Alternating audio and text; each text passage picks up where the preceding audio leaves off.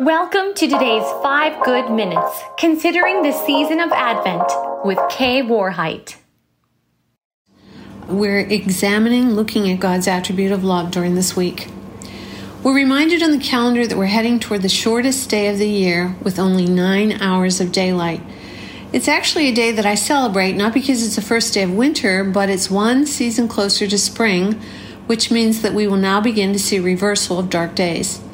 The days will become longer as we, minute by minute, have more hours of sunlight leading up to the first day of summer. In the beginning, Genesis 1 1 to 2, there was a dark void in the heavens and the earth.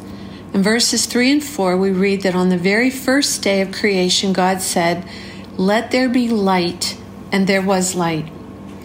In the New Testament, the Apostle John's words in John 1 1 to 5 mirror the words of Genesis 1 1 with in the beginning.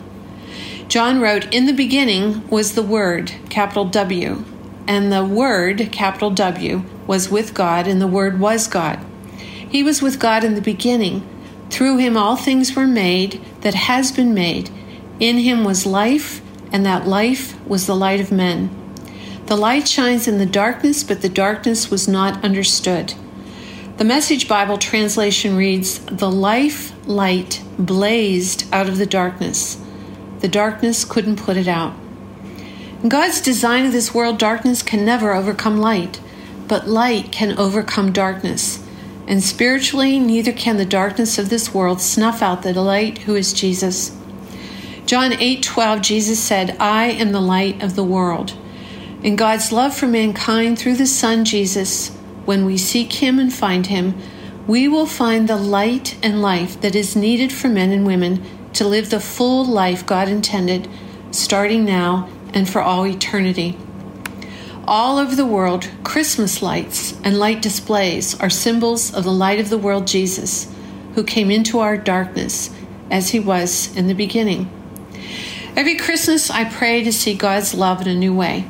One Christmas many years ago, it was my job to make sure the manger was placed in the front of our local church's platform or stage. We had a homemade wooden manger set up in the center of the platform.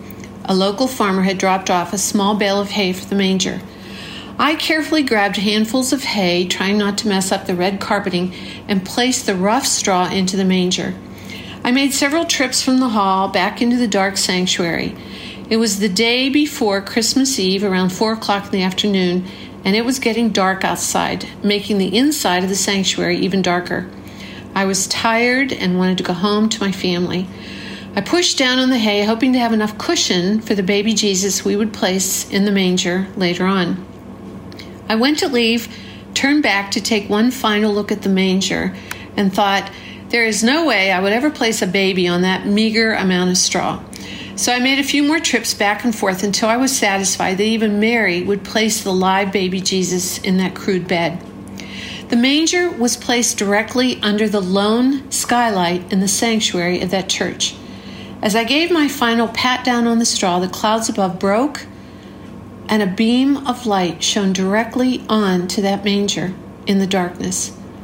I froze and stared at the manger and then up at the skylight, down at the manger and up to the heavens above. I was in awe and wonder at the private scene of that manger and bright light in the dark. Was that a taste of what the shepherds saw in the dark sky that first Christmas? It must have been a frightening, amazing, terrifyingly awesome scene. God's light, God's love broke through the darkness to lowly shepherds. God's light, God's love breaking through the personal darkness of our fears, disappointments, heartaches, and sin. No matter how many Christmas lights we place on our trees or how many entertaining light displays we see, none of those lights can fill the void that only God's love can fill in our souls. How does the love of God break into the darkness of our earthly lives?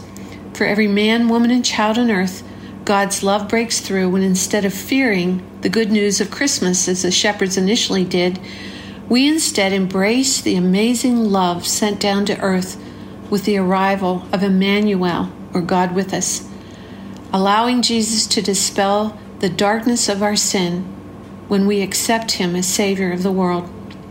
Thank you, Father, for the love that came down, for the light that shines in the darkness of our souls. We open our hearts to you. In Jesus' name, amen. Thanks for joining us here today. There's a lot of great content to explore on Orchard Hill Plus and on the Orchard Hill main feed from the weekend. Have a great day.